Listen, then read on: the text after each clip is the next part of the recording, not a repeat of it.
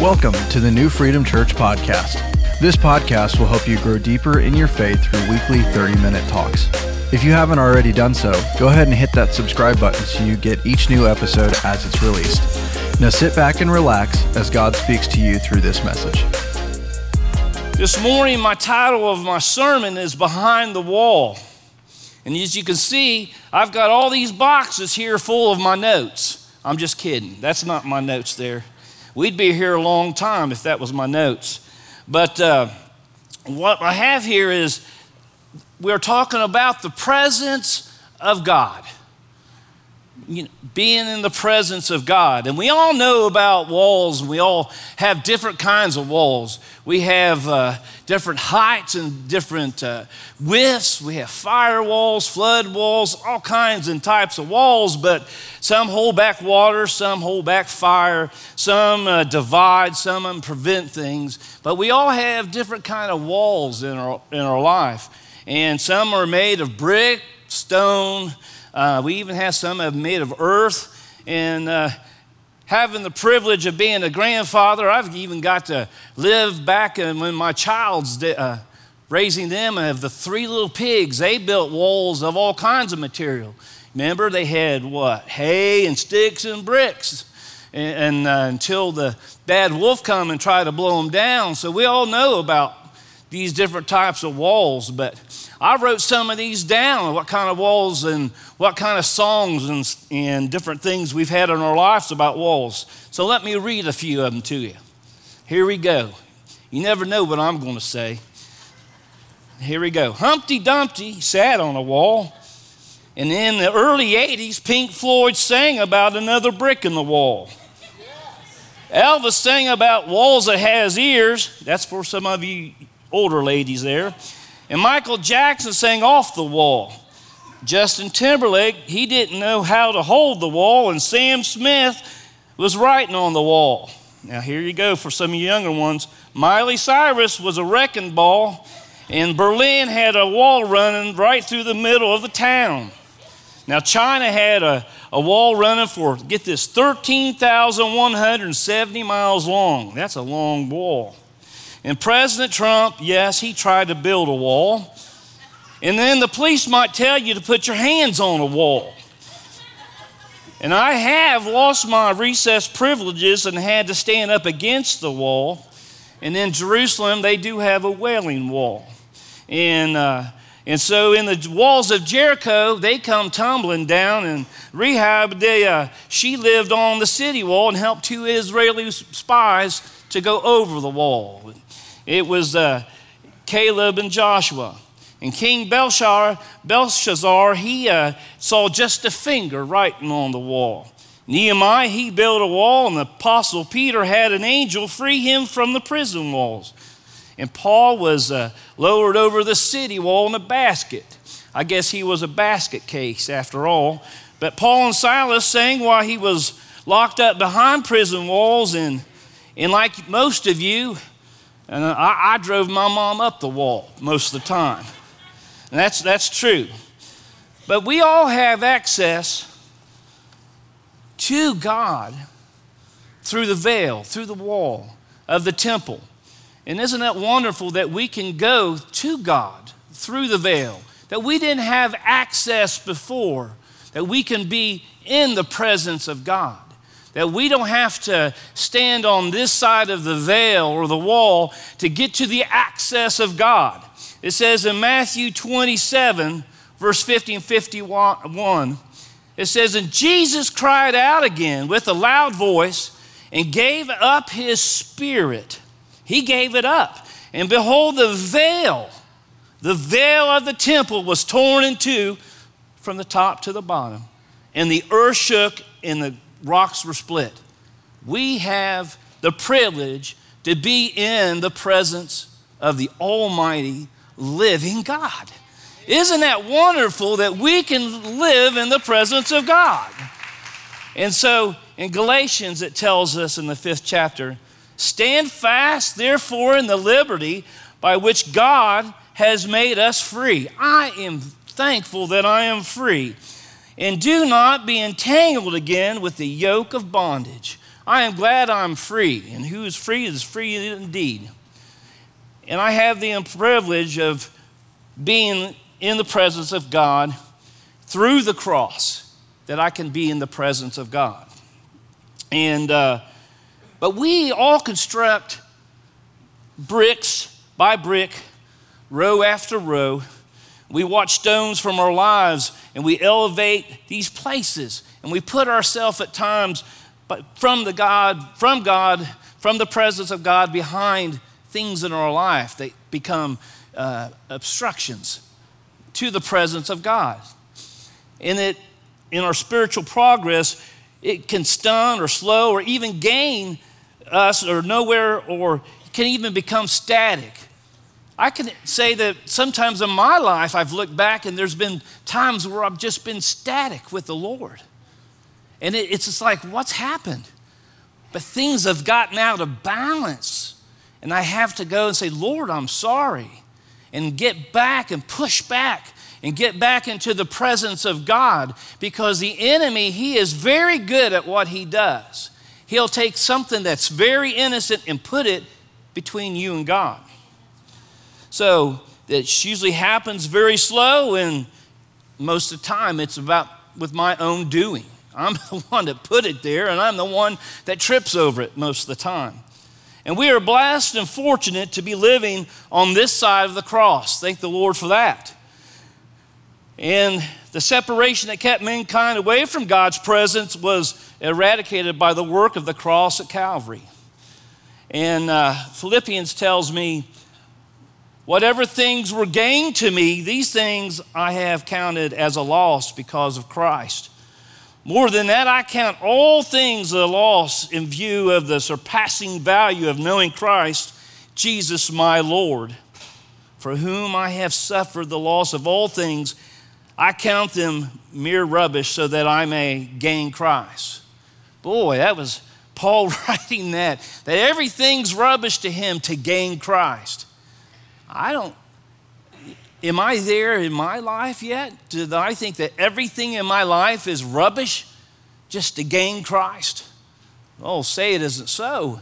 I, I think that we all need to push to that point. Now, I take, took this material from The Crucified Life, written by A.W. Tozer. And I, I, enjoy his writing, so I, I, I gleaned or I, I took all this material from his book out of one of his chapters. And he writes here, uh, A.W. Tozer says, No deeper life can exist until life has been first established. No progress can be made in the way until we are in the way.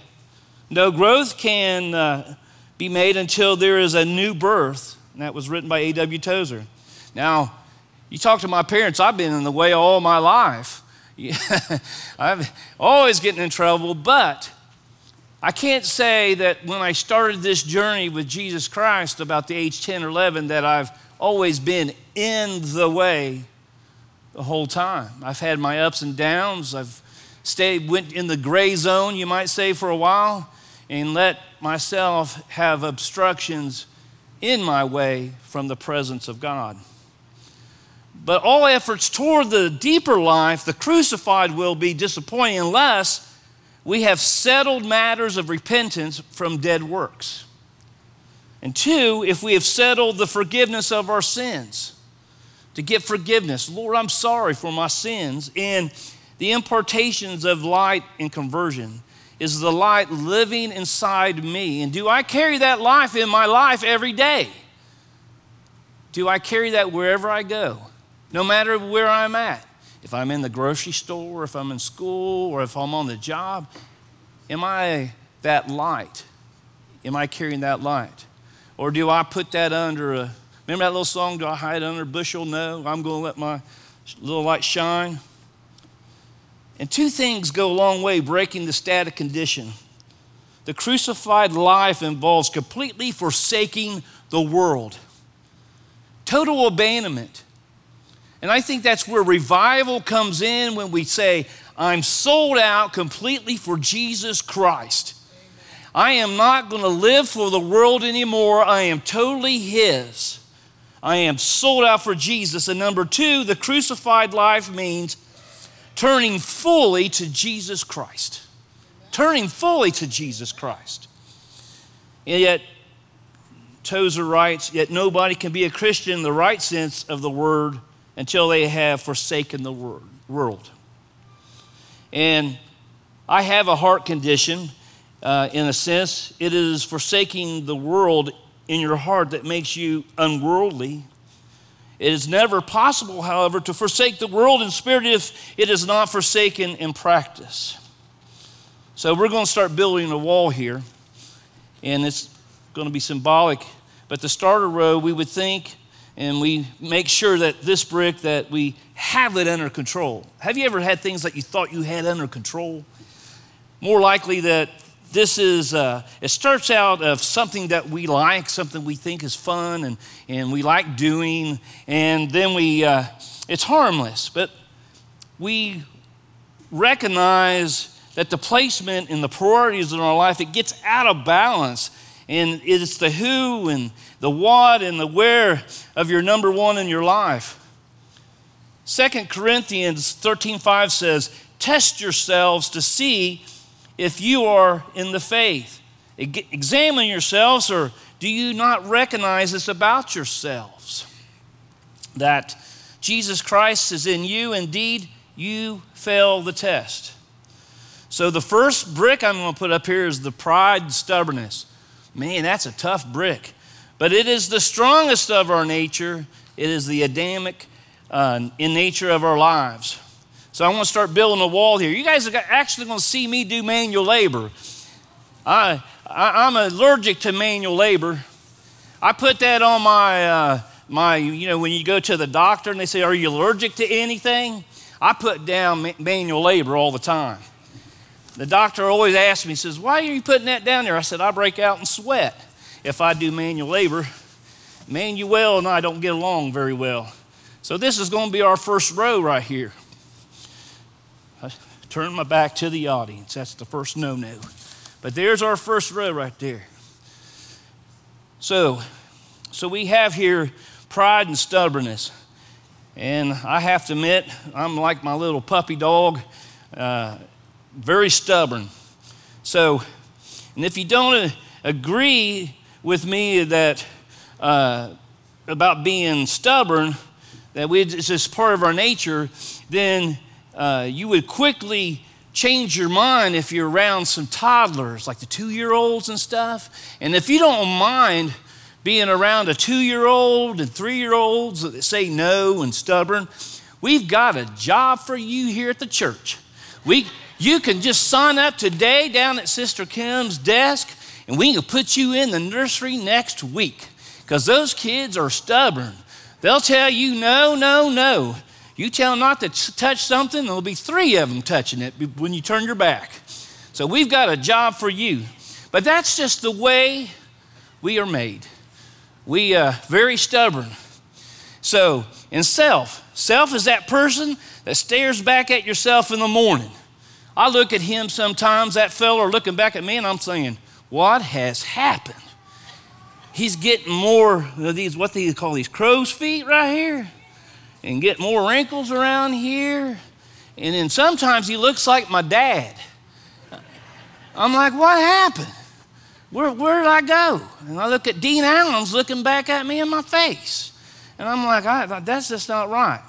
And the one that gives me the most trouble is the guy looking back in the, in, you know, in the mirror. And it's like the seven, Snow White and the seven dwarfs, uh, mirror, mirror on the wall. And the thing that which causes me the most trouble is, you know, or causes us the most problem is the thing that we honor the most. And I saw this little quote. It said, Mirror, mirror on the wall, do you see Christ in me at all? And I read that, I'm like, man, that's pretty strong. And when I get up in the morning, do I, do I really see that? Mirror, mirror on the wall, do you see Christ in me at all? Man, that's, that hits pretty hard. But I hope, I, I hope, and then, yes, I do see Christ in me. And I hope you see Christ in yourself. So we use that word ego, and, and stuff like that. And how can one word, ego, give us so much problems with ourselves? But you can see it in your family and friends, and, and you get an ego.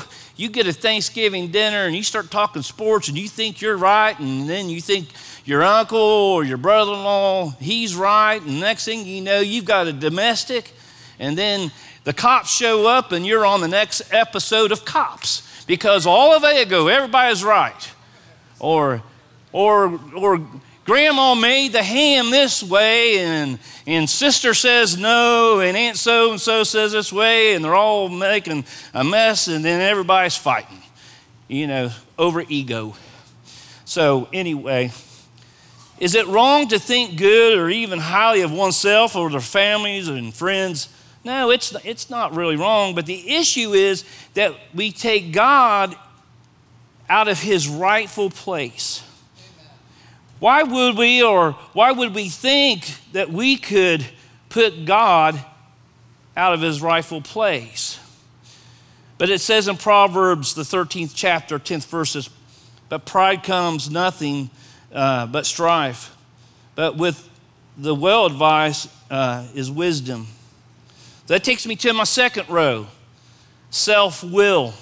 It's associated with pride and stubbornness, but it's dangerous. Dangerous aspect of these bricks that is very religious thing. So let me start building the second one right here. Boy, oh boy. I hope the bricklayers union doesn't catch me building a wall. They'll be mad at me for sure. I had the privilege to go with my son. He went to Kansas City with firefighting in high school, and we got to see all the trades in high school building things, and we got to see the, the masons building these walls. They had all kinds of plumbs and measurements, and they would, in four hours, build these structures that were amazing. Look at that, I'm good. Don't put a level on that now. That, that might not be square. So here we go. But in the natural world, it is a positive thing, self will, a self starter, being on the job. But in the church context, it can be very devastating. Self will is a perverted free will. And this is, a, this is a, in this sermon right here, can get complicated. So try to listen in this little paragraph here. Self will must not be self will because Man is a dependent creature. We are a dependent creature. We don't like to think like that. We like to be independent. I can do it myself. And you know, here, watch this, the famous words, watch this. And uh, free will becomes self will because man allowed himself to be guided to what was pleasant to the eye and good for food, rather than what he knew to be the will of him, God, on whom he depended. Serving oneself is the essence of sin for one who has made in every way dependent upon God. If we're dependent on God, then self will is not in that, shouldn't be in that vocabulary. We should depend on God for everything. Not to say that we don't go to the grocery or anything like that or go to work, but we should depend like God gave me this job. God's blessed me with the, the means to buy my groceries. And then I, I had a, an aunt that uh, she worked very hard, but her husband left her um, with five kids. Uh, my cousin was about six, and they were all the way down to a baby. All these kids, and my grandmother helped, and there was times that the groceries weren't there. And my aunt would go to her prayer closet, and instead of her start making phone calls like, I need this. Hey, so and so, I need this. Or so and so, I need this. She would start praying. God, I, I don't know how I'm going to feed these babies. You know what? After a while, there'd be a knock on the door. She'd go to the door, and there'd be a sack of groceries there waiting for her. That's what God does when you depend on God. And it happened more than once. And that story is not a single story. You can go look up stories, and this happens to people that depend on God and they go to their prayer closet. God will provide for them. God does provide.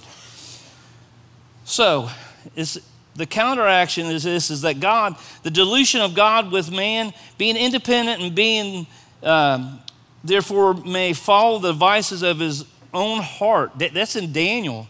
God will let you follow your own devices and desires of your heart. And in Psalms, it says, So I gave them over to their stubborn hearts to follow their own devices. And so, in the divine law, like we have gravity, the law of gravity, in the divine law, self will, um, it messes up or usurps God's will. So, if you want to, it messes up. If you want God to work in your life, just keep trying to do it on your own. When God says, I'm here, I want to help you, but you never let go and let Him do it. You see how that just messes up God's plan for your life? I'm going to do it my way. So, so it's like, and then you look at this, if you scratch the surface, it appears uh, uh, that this person in the beginning just sit back and watch the person that wants to do everything their way is uh, if you ever messed with them on the surface it looks like they got everything together but you just mess up their day. It's like have you ever put a mentos in a coke bottle and it explodes everywhere? That's what this person is like. If, if you know everything has to be their way they, it's their way or no way and you put that mentos in a cap and you put a little dental floss there, and when that thing drops down that Coke, look out. You've set somebody up, and that thing is going to explode, and that's that personality. Um, and they're very volatile. And that's no way to be when. So, self will distorts the smiling face of God and veils the fact that God's will has our best interest in mind for the long run. Self will is only concerned about the now. Self will is only concerned about the now. And that takes me to the third row religious ambition. Boy, I'm going to get in trouble here. It's the most deceptive of all the building blocks. A person can be very, have a very religious ambition. And it's often seen, but unfortunately, religious ambition distorts the will of God. Let me start building this one. I hope you guys see what is happening here. It's getting higher, isn't it? This, this wall's going to get high. It's going to separate us here in a minute. I better get me a step ladder. I'm a short feller. I might have to get a tall person here in a minute. Let me put this one right here. Here we go. It's uh, unfortunately a religious ambition distorts the will of God. The desire is for our church to grow and be a strong presence in our community. But you get ambition and, an ambitious personality, it mixes with an extra amount of excitement, and uh, it can distort the purpose of our church. It can distort the mission statement of the church. And what is that message? It is the cross, it is the gospel. You take that about Jesus. And when that gets distorted, anything that takes us off the eyes and the focus off Jesus Christ and trips the believer, that's a stumbling block. And this was what happens when we forget about the mission. So it is very easy to find ourselves getting distracted from the mission, Jesus and the cross and the resurrection. So we have to be very careful with religious ambition. We forget about the mission. It should always be about Jesus Christ and the cross and about lost souls. And when we forget about the mission, then religious ambition can be turned very easily and be a stumbling block and separated us from the presence of God. That happened with the Pharisees and the Sadducees in the Bible. They were, had a lot of ambition, but they did not have the presence of God. They were going through all the steps and all the works, but they did not have the presence of God with them. That takes me to the fourth row ownership. Ownership, mine, mine. This is mine. Just like a child, whatever I claim for myself becomes an obstruction, obscuring my view from God. Uh, what I, uh, what I uh, do not absolutely surrender and give to God comes between me and God. So some people believe if I pray long enough and if I fast enough and I do something enough or try anything long enough, just maybe, just maybe, God would change his mind. Lord, have mercy. I prayed. Well, my wife's sitting over there, but I'm just going to say anyway. There's some girls I prayed about in high school that broke up with me. I got that deadly thing. I like you as a brother. I like you as a friend, and I don't see you as a boyfriend. It breaks your heart. Then you say, Oh God, oh God, please bring her back. Please bring her back. Lord, I'm so glad God saw my future. You look back now, or I see him out somewhere, I'm like, thank you, God. thank you, God, for saving me. It's just like, God knows what's best for you. And, and I'm glad that God knew what He was doing when uh, He put Susan and I together. Now, maybe that's just a shame I said that, but anyway. But placing everything on the altar and leaving it on the altar. And then uh, we can over, experience the overflow, the brightness of His presence upon everything, and genuinely place everything on the altar and leaving it there. And, and go to God and follow Him and be humble to Him and humble ourselves to Him relinquish any claim of our Isaacs, our prized possessions. Boy, that's, that's tough. How Abraham laid his Isaac down on the altar, his most prized possession. And he depended on the great I am for all his needs. Then you and I will find ourselves having a positive, changing perspective for the rest of our lives, depending on God for everything. So, not only here at this present time, but in eternity. You'll take that into eternity with you, having God with you. But Abraham, uh, the meaning of Abraham says, My God will supply. What a name. My God will supply. But I don't know, I might not know the how and I might not know the why, but all I know, need to know is the who. Amen. Who's going to meet my need. And the psalmist said, The earth is the Lord's, everything in it, the world, and all that lives in it. And in Corinthians says, The earth is the Lord's and everything in it. So I know the God and I know the great I am. I need to stay in His presence and He's going to take care of me. And I don't need to be putting walls between Him and myself. So then I go to the next brick that in this wall that I'm building is fear. The father of fear is unbelief. Fear distorts us from God's presence. So let me get started on this one. I need to put something on here to stabilize us. We're going to have a we're going to have some rumble. Oh Lordy, look at this. What's that? What's that game? Jenga? Everything falls down here. It's going. There you go. There's going to be.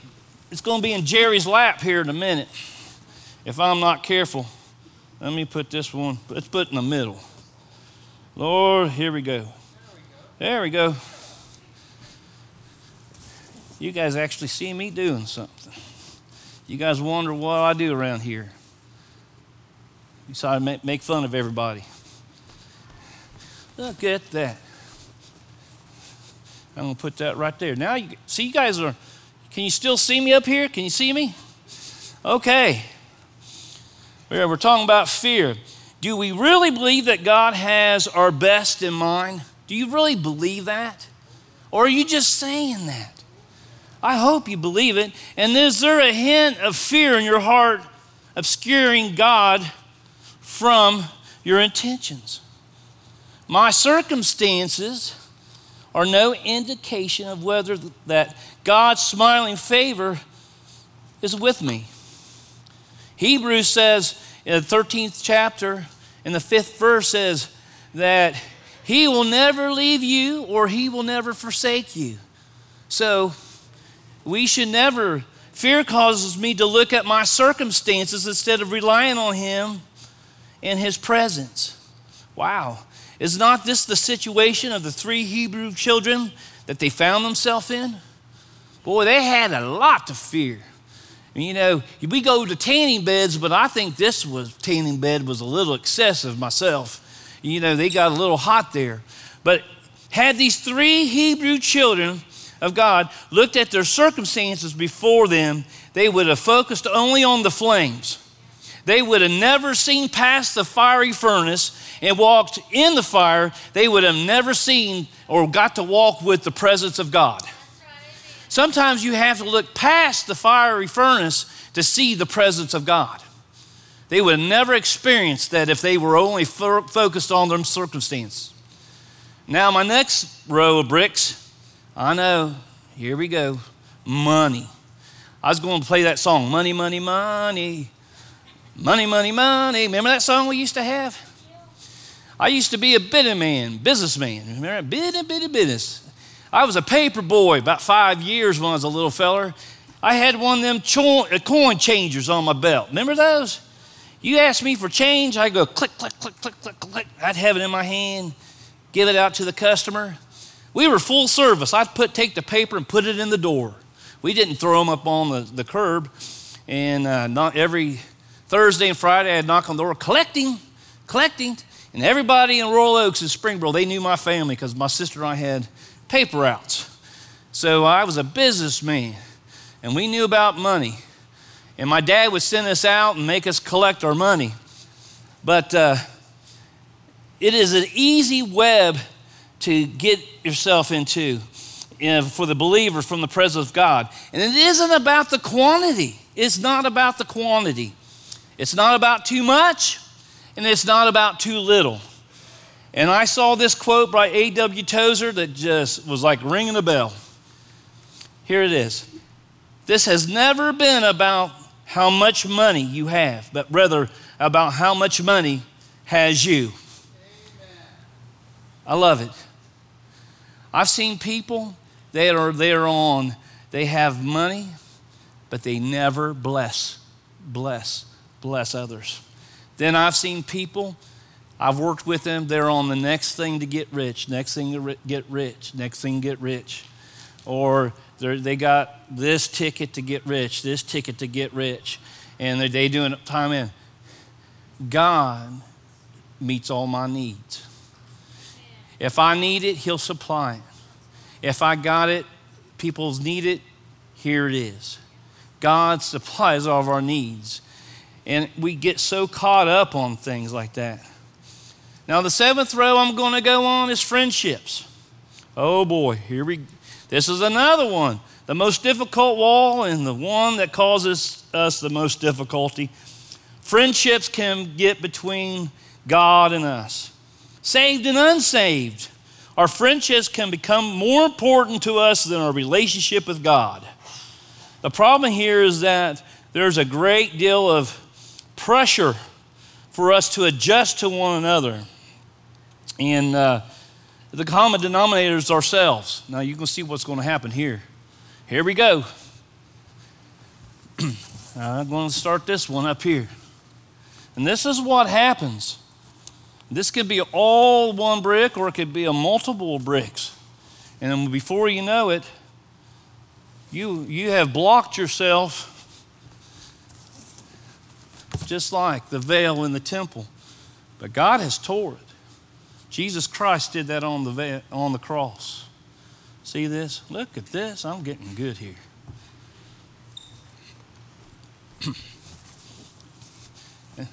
and just like this, you can't see me and I can't see you.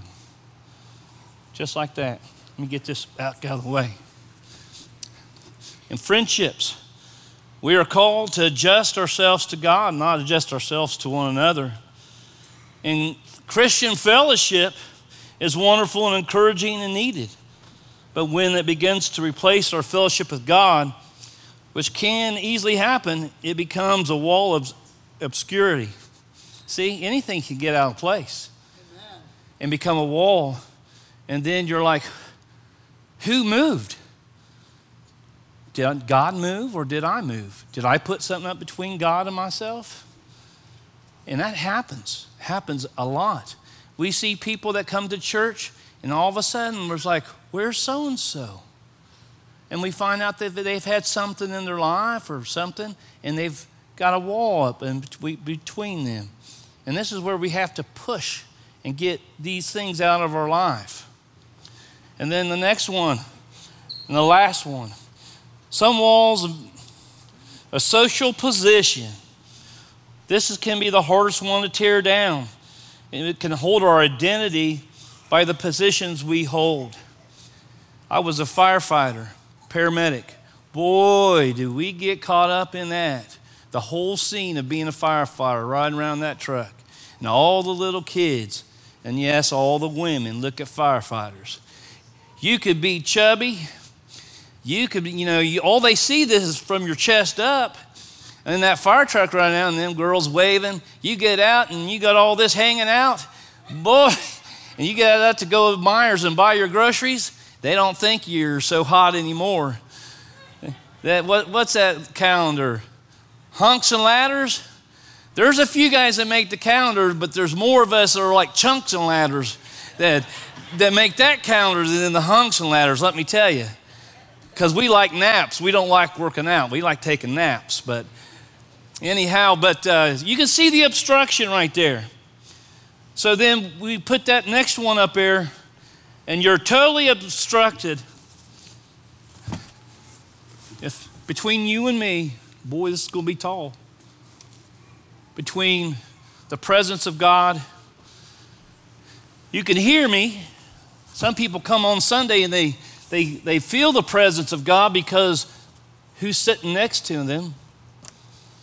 Or they'll turn the TV on. Oh boy. They'll, they'll feel the presence of God because of who's around them, but do, are they able to find the presence of God when they're alone by themselves? Look at that. So we need to tear this wall down. See, you, if Pastor Joe was here, you couldn't even get to the presence of God, you're blocked. You're blocked from the presence. So let's tear this wall down. Some walls and or aspects of our life, they seem innocent, but clearly they are bricks that obscure, block, separate, and remove, detach, disconnects us from the presence of God. Some portion of the believers understand this. Some of us understand this. And daily we seek Him. We go after His presence. We get down on our knee and say, Lord, I'm here today. Or you're driving your car and say, Lord, on the way to work, I'm here. God, I need you today. Help me. My boss is so mad at me, I need your help today. So,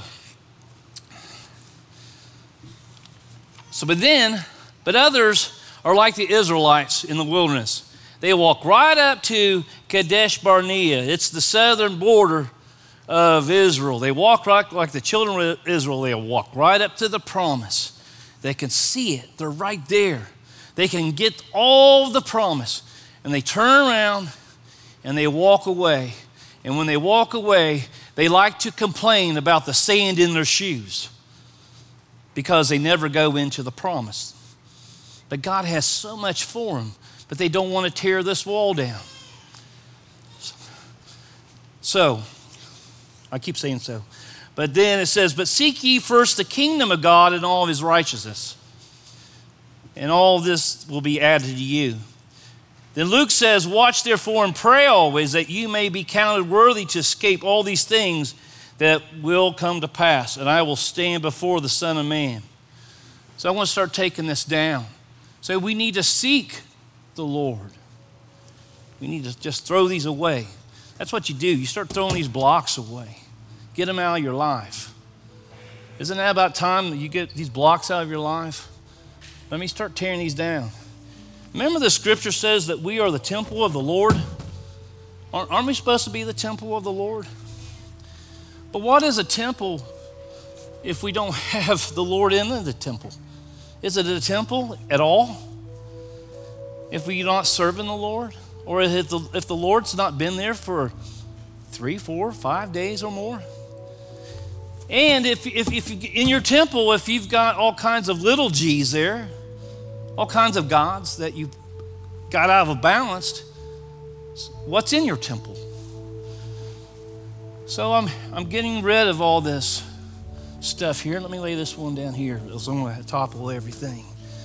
So, I, so everything's out of bounds. God wants to be with you, but God's not going to compete with you. God's not going to compete with all the stuff in your life. He wants to be number one, but He's not going to try to position Himself.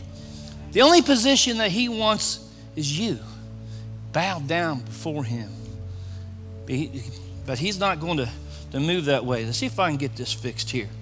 The way to do this. See if I can get this out of here. Oh boy. Let me get this out of here. Look at this. Look at that. Let's get these out of here. Look at that. If I get this one out, I've been doing really good. See if I can get this out. Well, ain't that tricky. See what I've done? I'm getting all these blocks out of the way. And I'm going to put this one back up. In order for you to have the blessed life and be crucified, this is what you need to have be focused on. The cross. This is what you need to be focused on. Like I said, God won't compete with you. He wants he does not want to compete with you, but he wants to be first in your life. You don't put limits on the Holy Spirit. James 4 and 3 says, Draw near to me, and I will draw near to you. Have you drawn near to God? He wants you to be in His presence. He wants to be with you. He wants to be your shepherd. He says, Come unto me. Have you come unto Him? He wants you, but you have to come to the cross. You need to get all that stuff. You say, But I'm a Christian. That's right. But have you cleared all the way? He says, I am the way, I am the truth, I am the life. And it's the cross that we need to keep our eyes on.